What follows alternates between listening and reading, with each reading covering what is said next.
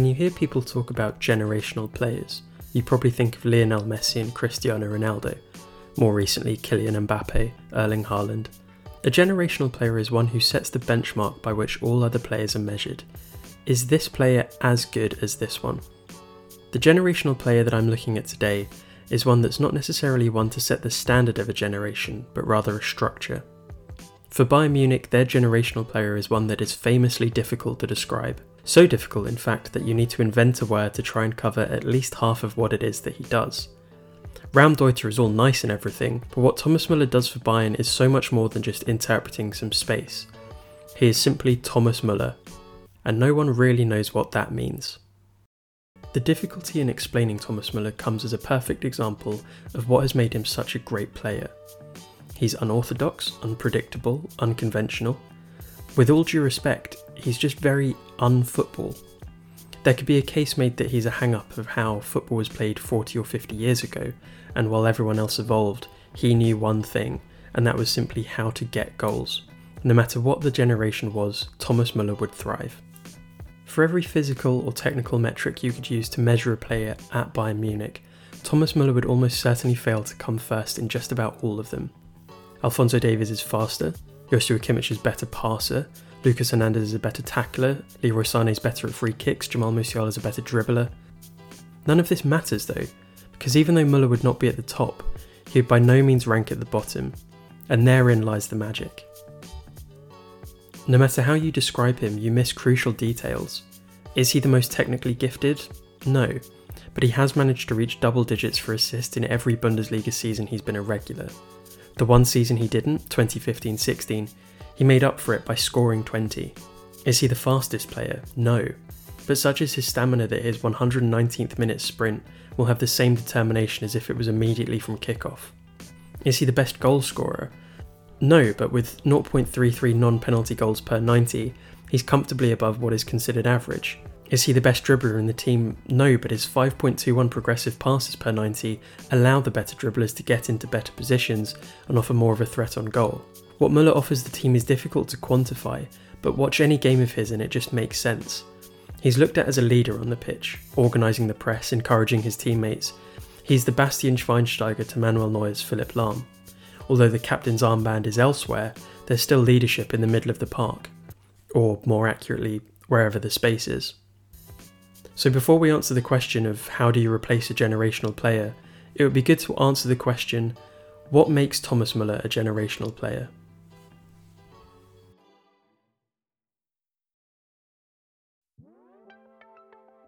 Müller made his debut for Bayern aged 18 in the opening Bundesliga game of the 2008 09 season against SV Hamburg. He made an 11 minute feature coming on for Miroslav Klose. The debut was not the explosive start you would expect from someone whose career has gone the way his has. It was not special in terms of goals scored, important moments, or anything. He simply got his cap and then all but disappeared to Bayern's second team for the rest of the year.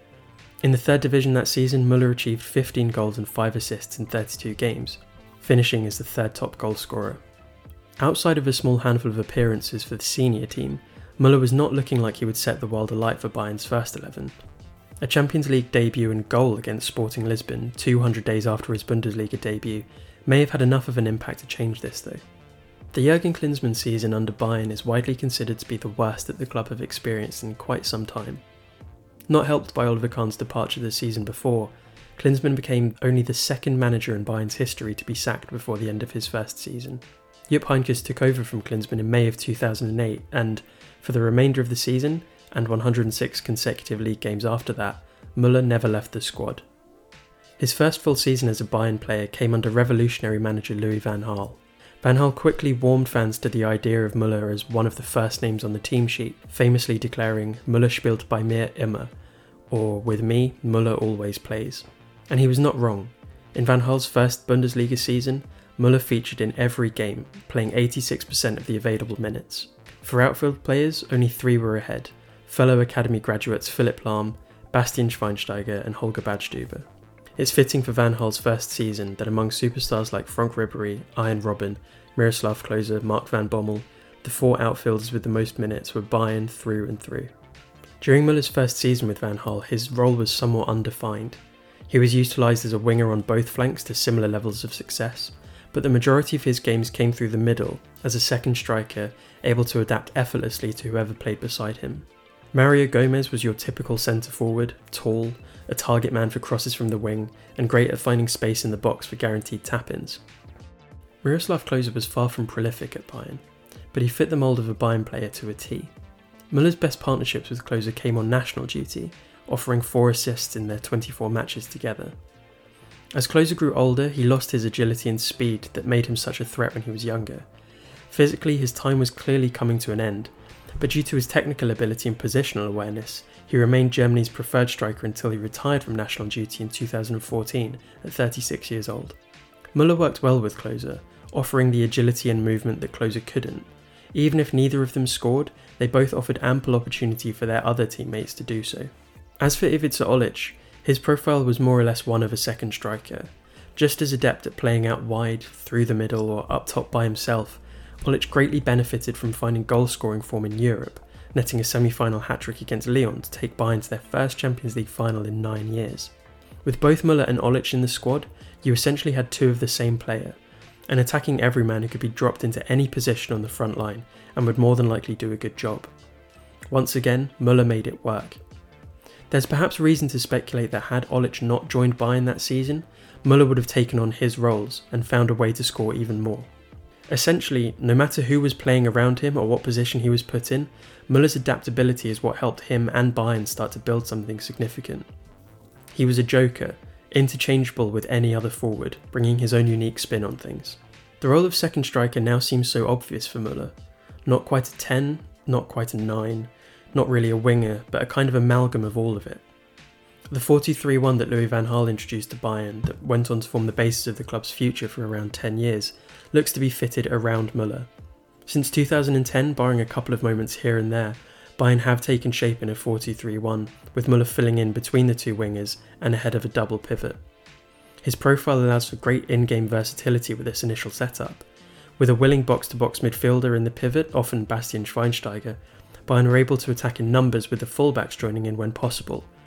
His defensive work, while less than perfect, is still notable, meaning that the team could transition from the initial 4 2 3 1 to a 5 4 1 quite effortlessly. In attack, Bayern regularly found themselves in a 2 3 5, with Muller in the middle of all of it, or wherever there was space. As Muller has grown as a player, his role has become less of a joker, the final piece of the puzzle, and more of a necessity to accommodate, with failure to do so rarely ending positively for players and managers alike. This makes sense though, Muller is a big game player and offers more on the pitch than just being the joker. But the idea of a player being so indispensable, being the focal point of a generation for a club, comes with a price. What Louis van Gaal did with Bayern was establish an identity that had been lacking for a while. He was at the club for less than two years, he fell out with just about everyone imaginable, and is still seen as quite a divisive character in football. Regardless of his personality, though, it's apparent that he knows what he's talking about. So if he says that Bayern are best suited to line up like this, you should probably listen. But football continues to evolve, and while Muller has broken the mould of what it means to be a forward, there comes a time when you need to start looking to the future. With a backline that takes care of itself, the part of football that seems to develop and change the most is the midfield and attack. Defending, for all discussions of zonal or man marking and 3 versus 4 man backlines, has a principle that remains constant. What we're seeing in midfield, though, is a necessity for everyone to not just hold down the fort, but also carry out different roles in the middle of the park. The necessity to control the midfield has seen so many clubs and national teams move towards a 4 3 3. This formation means that you can have defensive solidity without negating your attacking abilities. You can progress the ball forward without the risk of leaving your defence exposed. With greater numbers in the middle, you have the opportunity to control the game at the pace you want. This was starting to come to the forefront when Muller was coming through, but including him in a midfield three doesn't seem like a viable option. Muller's best attributes have always been in attack, so to have him playing as an 8 or even a slightly withdrawn number 10 would be wasteful.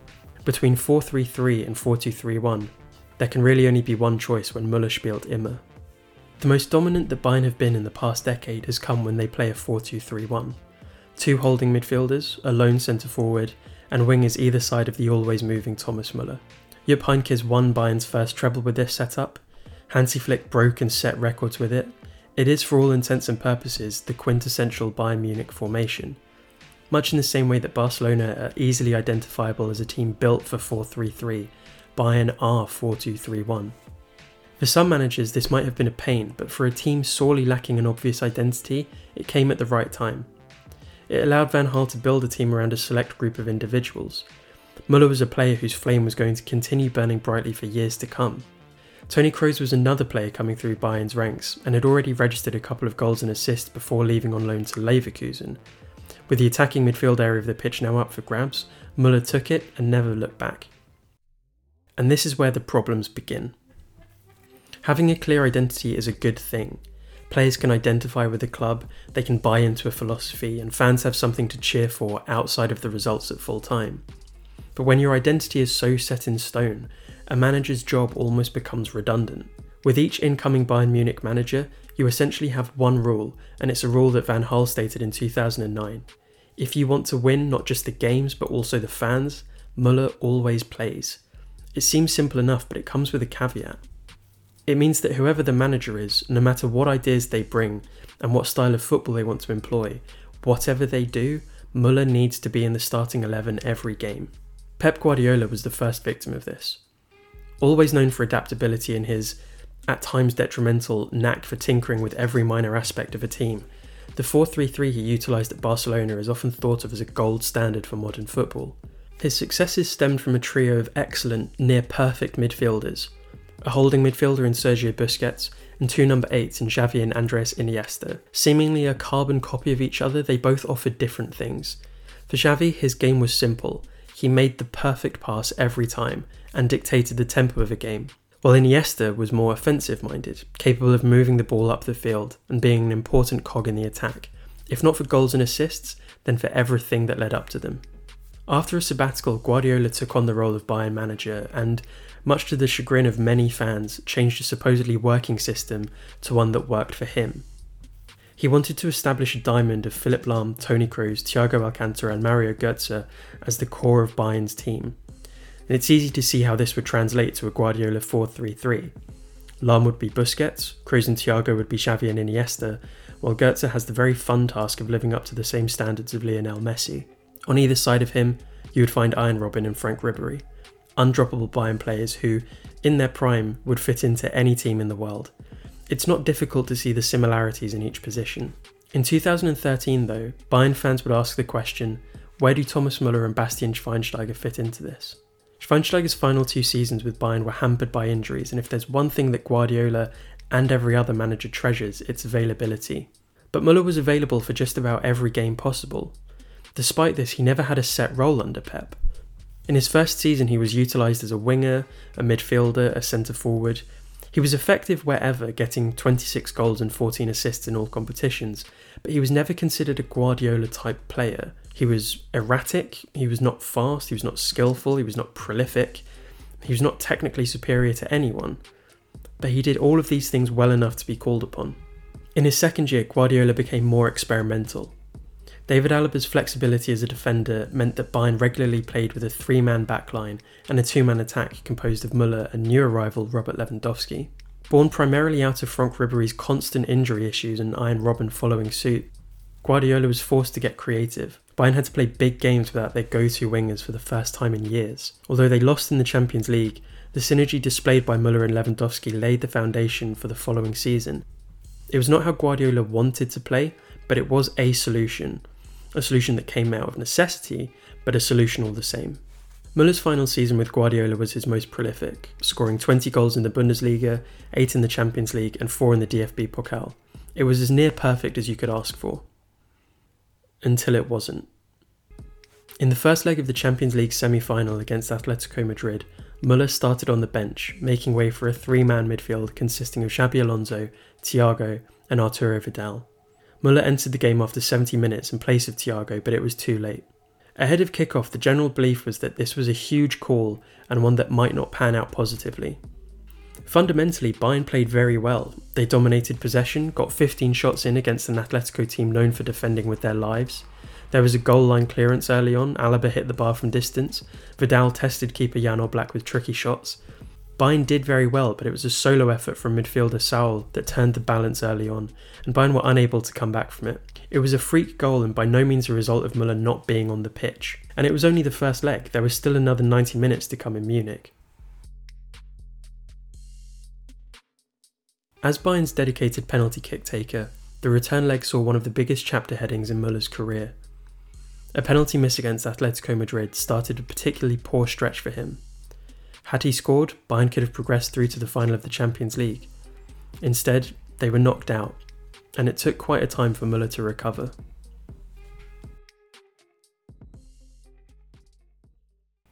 As Guardiola bowed out, Carlo Ancelotti was appointed manager, as has now become common knowledge, Ancelotti had an incredibly hands off approach to managing the team, essentially setting it to autopilot for the 60 games he took charge of. Insisting on a 4 3 3, Muller's role at Bayern was stifled.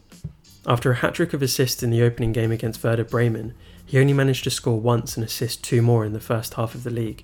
For a player that the team was once built around, these are objectively poor numbers. And it was not even a case of the data saying one thing and reality saying another, he was simply ineffective. Robben didn't seem to lose a step playing a more forward role of a right winger, neither did Ribery. Lewandowski equalled his best scoring numbers, and the midfield trio of Vidal, Thiago, and Alonso seemed to work really well together, offering technical excellence, physicality, and creativity. In Ancelotti's Bayern, Muller didn't have a place. 27 goal involvements for an underperforming player is still very good, but it was evident that unless something changed, Muller's future at the club was uncertain for the first time ever, this was especially highlighted when, in one of the biggest games of the season against the high flying RB Leipzig, Ancelotti did opt for a 4 2 3 1, but instead utilised Thiago as a 10 in a move that was largely celebrated as a masterstroke. A 3 0 victory against a team that looked to be Bayern's biggest challenges that season, Thiago took to the more advanced role effortlessly. With Muller's form waning and no real obvious way of him getting back into the squad, rumours of a possible departure were creeping up again and again, to be more specific, the departure would not necessarily have been a sale, but rather allowing his contract to run down. Almost blessed by a constantly injured duo of Ribery and Robben, the need for Muller's versatility was all too apparent, and he stayed, outlasting Ancelotti, who was sacked in September, just 10 games into the new season. When Jupp Heynckes took over from Ancelotti, there was this expectation that Muller would instantly turn it around and get back into his old habits. Sure enough, Heynckes arrived, placed Muller in the middle of the pitch behind the striker, and things started to tick again, getting two assists in Heynckes' first two games back and 29 further goal involvements for the rest of the season. Then the Niko Kovac era began. To suggest that Kovac's time as Bayern manager was met with a mixed reception is putting it lightly. He was regularly talked about as the worst manager since Klinsmann, out of his depth, not fit to manage big players like James Rodriguez or Thomas Muller, Lisa Muller, Thomas's wife, once took to Instagram to criticise Kovac for waiting 70 minutes before substituting her husband on. In Kovac's second season, Muller was a substitute for four Bundesliga games in a row. He was far from the mainstay that fans had grown to see him as, and his first full game of the 2019 20 season came in late October. For the criticism that Kovac and Ancelotti received during their spells as manager, one can't help but respect them for doing things their way. Brave may not be the right word to describe Kovac, but it was almost admirable to see a relatively inexperienced manager not bowing to what he was told he had to do. And the same goes for Ancelotti. Two managers at different stages of their career tried to buck the trend and take Bayern into a new generation. It had to happen at some point, but as Heynckes proved, it was not the time in 2017, and as Hansi Flick proved in 2019, it wasn't then either. Kovac eventually resigned from his post and was replaced by Hansi Flick. The transformation that Muller and the team experienced under Flick was notable to say the least. With 44 assists in 81 games, Muller seemed faster, more skillful, a better passer of the ball, hungrier to win, something that never seemed possible under Ancelotti or Kovac. One interesting thing to point out though is that in the 16 games Muller did not start for Bayern under Kovac, Bayern only lost two of them, this tells one side of a much more nuanced story, but it does begin to suggest that what works well for one manager may not work as effectively for another. Without wishing to state the obvious, at 33 years old, Thomas Muller is not 21 anymore. But despite this, he's still capable of doing what he's always found a way to do, and that is create opportunities. But time waits for no one, and as much as he's able to evade defenders, he cannot evade the inevitability of retirement. His extension earlier this year was not a huge surprise given his stature in the squad and his attacking output. In the 2019 20 season, Müller broke the record for the most assists in a Bundesliga campaign. 21 was the number to reach, and he did it with relative comfort. As impressive as this is, the fact that he's managed to match this number in consecutive seasons after is even greater. But as he is such an anomaly, Müller could have either retired at the end of last season or in six years' time, and both would make just as much sense. Thinking realistically, he could probably continue for a good number of years. He'll finish this season at 33 years old, which, thinking realistically, leaves the door open for perhaps two or three more years, but knowing him, it could be five more seasons with the club. He's never truly relied on his athleticism to succeed. His speed, his agility, or his shooting have never been what makes him so special. He simply relied on being good enough, and by most metrics, he remains good enough. Without him, the Bayern attack often looks lost. Even when he's not contributing with goals and assists, his presence on the pitch is still a difference maker. The question is, though, three years from now, at 36 years old, will it still be a case of Müller spielt immer, or will Bayern need to start looking to the future? As difficult of a situation as this may be, Bayern need to start planning for a life without Müller sooner rather than later. What Bayern currently face, though, is the prospect of having to consider the futures of their two longest serving players in Thomas Müller and captain Manuel Neuer. This just so happens to come so soon after the departure of Robert Lewandowski. Of these three, Neuer's replacement is probably going to be the hardest to find. No matter how good they are, the next Bayern keeper will have a nearly impossible benchmark to reach. There's no argument for Neuer being the greatest goalkeeper of his generation, but extending that further, it's hard to argue against him being the greatest goalkeeper of all time. Even this season, when his performances are notably slower, and I'm reluctant to say less confidence inspiring, he's still capable of pulling off saves that only he could. But Neuer is so much more than saves. Talking about him only as a subsection in a wider discussion about Thomas Müller does no service to his ability and his career. When you're talking about the first definition of generational players, Bayern can comfortably look at Manuel Neuer. I do not envy the person tasked with taking over his role. They could be one of the brightest talents in the world, they will not be Manuel Neuer. For Robert Lewandowski, his departure has been less detrimental as was first suggested it would be. Bayern's attack has shown to be capable of being more prolific than before, with goals being spread across a larger group of individuals. But the run of draws experienced so early in the season are obviously and always going to be blamed on him leaving. It's easy to talk about a run of draws as being because Bayern dearly miss Lewandowski, but it is a much more nuanced issue. There was enough at the start of the season to see that this team is capable of working without him, could Bayern have overturned these games into victories with Lewandowski? Quite possibly, yes. But it must be stated clearly and for the people at the back this is not because Lewandowski left. One could also be inclined to argue that certain players can finally reach their potential now they're no longer burdened with having to serve one player. Bayern have taken an Oakland A's approach to Lewandowski leaving, recreating him in the aggregate. In the first four games of the season, Bayern were at their prolific best, but the goals were no longer saved for one person. The team seemed much more well rounded, and attack seemed more dynamic and unpredictable. In this sense, replacing Lewandowski's output with multiple players has worked like a charm. As for Müller, after well over a decade of being the focal point of the team, finding a like for like player would be incredibly difficult. The initial belief was that Jamal Musiala would be the perfect replacement, considering the high ceiling his career appears to have. But his playstyle is so massively different to Müller's that he would by no means act as a replacement. Müller exists in this liminal role, and replacing it like for like seems more complicated and almost impossible. Not quite a 10, not quite a 9, not really a winger, but a kind of amalgam of all of it. How do you find another version of that guy? The solution? You don't. You close the chapter of Müller and begin looking to a future where a squad can offer more in the way of flexibility, dynamism, and, maybe the most important, security. Fundamentally, Bayern need to move away from the idea of another second striker who completes a 4 2 3 1. The solution to Müller leaving should be that version of Bayern leaving with him. A player as complicated and as brilliant as Müller unfortunately brings about certain issues in regards to squad planning and in game decision making. The idea of a manager being dynamic and adaptable is somewhat wasted when you know that your attack has to look a certain way. Without this template, Julian Nagelsmann could potentially help shape Bayern into a malleable outfit, developing a clear and new identity along the way, becoming Bayern's next Louis van Gaal. But with this strong arm in place, Bayern have no choice but to carry the flag of an idea that was set out several generations ago. Thomas Muller is a generational player, but the generations are changing as each year goes by. The next chapter after Muller should not be another second striker or a number 10. It should be a Bayern Munich that offers a stable midfield that protects the back line and reduces the risk of being overrun and hit on a counter.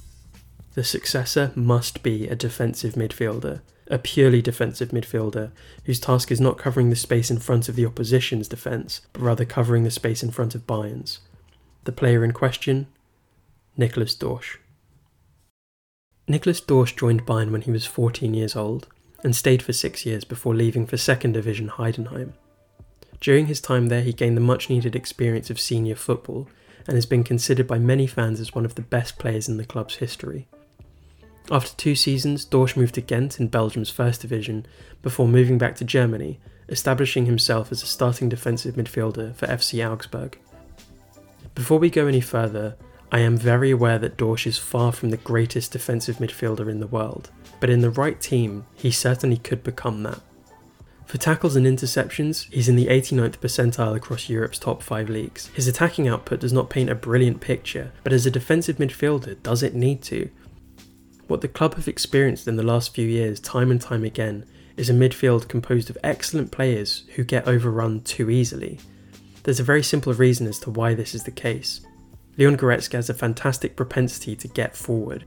Jamal Musiala, his best asset, is carrying the ball forward. Joshua Kimmich, considered to be one of the best defensive midfielders in the world, is actually one of the best number 10s in the world. He isn't a defensive midfielder. His heat map on a good day is that of a box to box midfielder. His best asset is creativity, able to pick out a pass from anywhere on the pitch.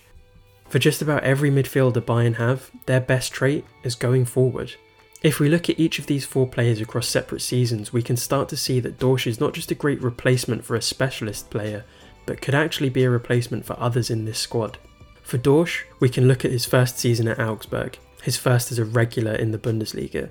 For Goretzka and Kimmich, we can look at their first full season together as a double pivot, which was the 2020-21 season. For Musiala, we can look at the season he really announced himself to the world, 2021-22. Tackles made per 90, Joshua Kimmich 1.84, Leon Goretzka 2.49, Jamal Musiala 2.33, Nicholas Dorsch 3.29. Tackles in defensive third. Joshua Kimmich 0.66, Leon Goretzka 0.9, Jamal Musiala 0.67, Nicholas Dorsch 1.94. Times dribbled past by opponent. Joshua Kimmich 1.89, Leon Goretzka 1.16, Jamal Musiala 1.41, Nicholas Dorsch 0.93. You can cherry pick stats for days to paint whatever picture you want, but just from these you can start to see exactly what Dorsch offers that the others don't. Tackles 1 per 90, Dorsch wins 2.09, Musiala wins 1.54, Goretzka 1.48, Kimmich 1.39. For tackles made in the middle third, only Goretzka is ahead of him with 1.38 to Dorsch's 1.13. In the attacking third, Dorsch is dead last, right where he should be. Just about every defensive metric you could look at shows Dorsch is not just an option for this role, but actually an upgrade. You can maybe look at his defensive stats and come to the conclusion that, of course, his defensive performance is going to be greater. He plays for a weaker side who have to defend. Bayern play on the front foot, and Augsburg typically go into games as an underdog. If they're not going to attack as much as Bayern, it's unlikely that Dorsch would even have the chance to have worse defensive stats. There's certainly an element to this, but the fact is fairly black and white. What Dorsch is doing at a supposedly lesser side is something that Bayern's current midfield don't do as well. What's more than that, he did all of that in his first full debut season in the Bundesliga.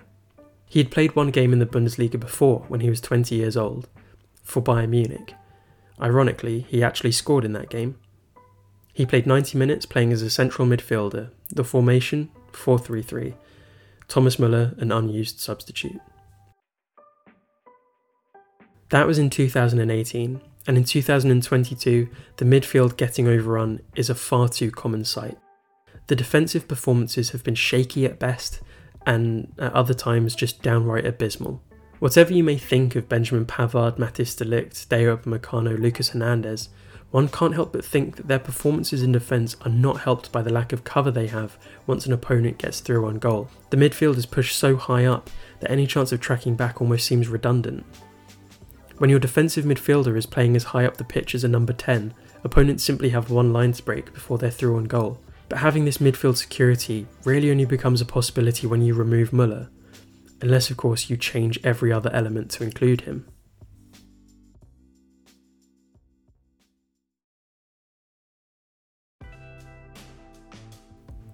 Imagine you have three lights and one of them is turned off. If you turn it on, one of the other lights will go off. When you turn that one on, the other light goes off. There is no way to have all three lights on at the same time. Sometimes this idea is used in sales cheap, good, quick, but you can only have two of them. This is a parallel to the situation that Bayern currently find themselves in. For the longest time, the team picks itself, happy with one of their lights switched off.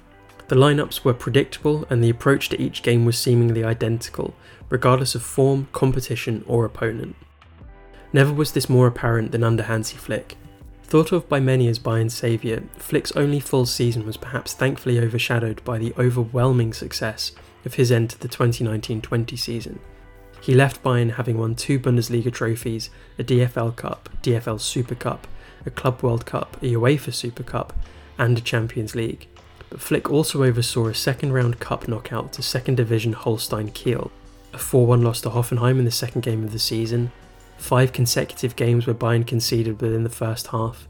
It was the worst defensive performance in nearly 30 years. One has to imagine that had he not lifted the Champions League trophy eight months prior, Flick's time at Bayern would have come to an end a lot sooner. Bayern were knocked out of the Champions League by PSG in the quarter-finals. Going into both legs without Lewandowski and other injury issues, Bayern had been making a habit of gifting their opponents chance after chance all season, and there was no way they would be blessed with the same fortune against the PSG attack that they had been in Lisbon. Depending on who you ask, Bayern were knocked out for different reasons. The XG says that Bayern should have gone through. If Sane passes instead of taking a shot, Bayern would have won. My argument goes like this. Hansi Flick knew well before kickoff that Bayern would be without Lewandowski and made absolutely no concessions for this. In a match Bayern were going to need to outscore their opponent, they made no effort to stop their opponent scoring to begin with. It was the same approach that saw Hoffenheim win 4 1 in September. It was the same approach that saw Bayern get knocked out of the cup to a team in the league below. It was the same approach that had seen Bayern concede 50 goals across all competitions before the ball had even been kicked. Bayern seemed to be in control across both legs, but the PSG goals were basically guaranteed to them ahead of the game. Bayern ended that season having conceded 59 goals. Conversely, they scored 139. Thomas Muller had 39 goal involvements, Robert Lewandowski had 57. The attack was great and was working as perfectly as one could have hoped. But assuming everyone was fit, the team picked itself for better or worse. Alphonso Davies on the left side of defence, Robert Lewandowski as the centre forward, Joshua Kimmich in midfield, and two wingers from the interchangeable selection of Kingsley Coman, Serge Gnabry, and Leroy Sane. The final and most important name on that list Thomas Muller taking up his role behind the centre forward as he had done for the past decade. Regardless of form, competition, or opponent, this group would start. Muller in that lineup forces the manager into playing a two man midfield. Joshua Kimmich takes his role without question, and his partner takes the spot next to him, presumably Leon Goretzka. And automatically, just from picking one player, the rest of the team falls into place, Wingers either side of Muller and Lewandowski up front, a defence that takes care of itself, two centre backs, Alphonso Davies on the left, Benjamin Pavard on the right. But what if you want a three man midfield and Muller and Lewandowski? In which case you need to play with wing backs and three defenders at the back.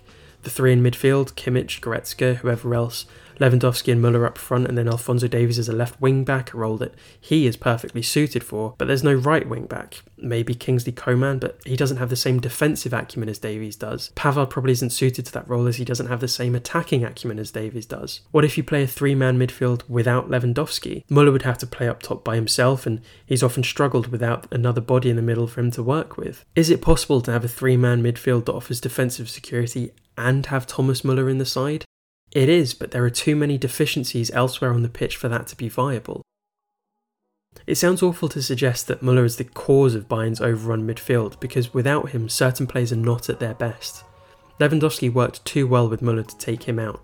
He managed without Muller, but the difference of having him on the pitch versus not is too clear to ignore. Could Kimmich have done more in regards to defending and offer the cover that a nominal defensive midfielder would? Yes, he absolutely could have and absolutely still should. But that means his best traits would be wasted and the team would lose a brilliant spark of creativity. Could Goretzka have been the muscle in the centre of the park and stay back to provide the security of the defenders? He could, and this maybe makes the most sense, but for someone who is often good for a goal, having him so far away from the penalty box just seems ill advised. In 2022, not much time has passed, but Julian Nagelsmann is in charge of ushering in a new generation of Bayern. But the problems still exist. The midfield remains overrun despite Marcel Sabitzer's best efforts. Goretzka returning to fitness could actually end up undoing a lot of what has been improved with Sabitzer's renaissance. But even if this doesn't happen, the midfield pairing of Kimmich and Sabitzer does not look as safe as it could do. The 4 2 2 2 that Nagelsmann had presented at the start of the season almost plays to the strength of everyone involved. Sadio Mane is not as prolific as Lewandowski, but has regularly been a bright spark in the lead up to goals. Serge Gnabry's form is coming and going, but this front two at one point looked to be a perfect segue to a world without Lewandowski. The first games with this new system looked not just good but actually better than what we had had the year prior. But Muller's role seems somewhat undefined. The second two behind the striker seems perfect for him. Not quite a 10, not really a winger, but a kind of amalgam of all of it. It seems to be a perfect match for him, so why is he not having this impact? In 11 games, he's only scored once and assisted three times. He's played without Lewandowski before, so it can't be a case of him missing his friend, it is still early, but at his current rate, he's on track to only register 14 goal involvements this Bundesliga. This would be his lowest tally to date. Without wishing to jump to any major conclusions, his struggle to make an impact this season could be an indication that his time is coming to an end at Bayern. There is a new generation of players waiting to take on his role, and his role is not that of a second striker behind the centre forward. His role is the one to define the generation of the club. The day is rapidly approaching where he will have to let that happen. Sad though it may be, time waits for no one.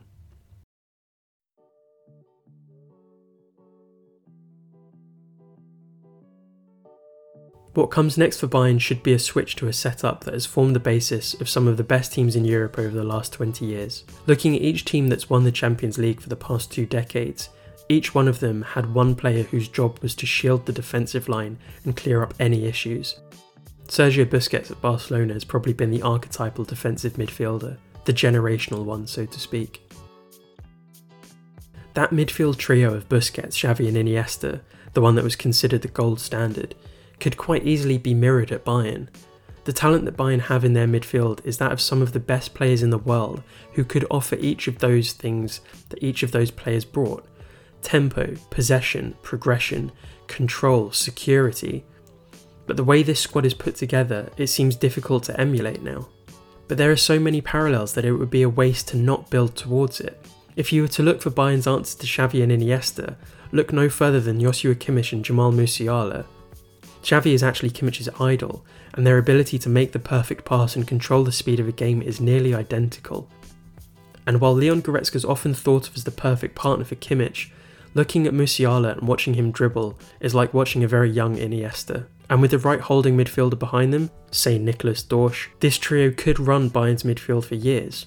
But these parallels are currently being diminished by the necessity to fit in a specialist player elsewhere on the pitch. How can a team with one of the best passers of the ball in Kimmich and one of the best dribblers of the ball in Musiala thrive? The answer only becomes viable when Thomas Muller leaves. What made Muller such an interesting and exciting player was the fact that he didn't fit the mould of anything. Not quite a 10, not quite a 9, not really a winger.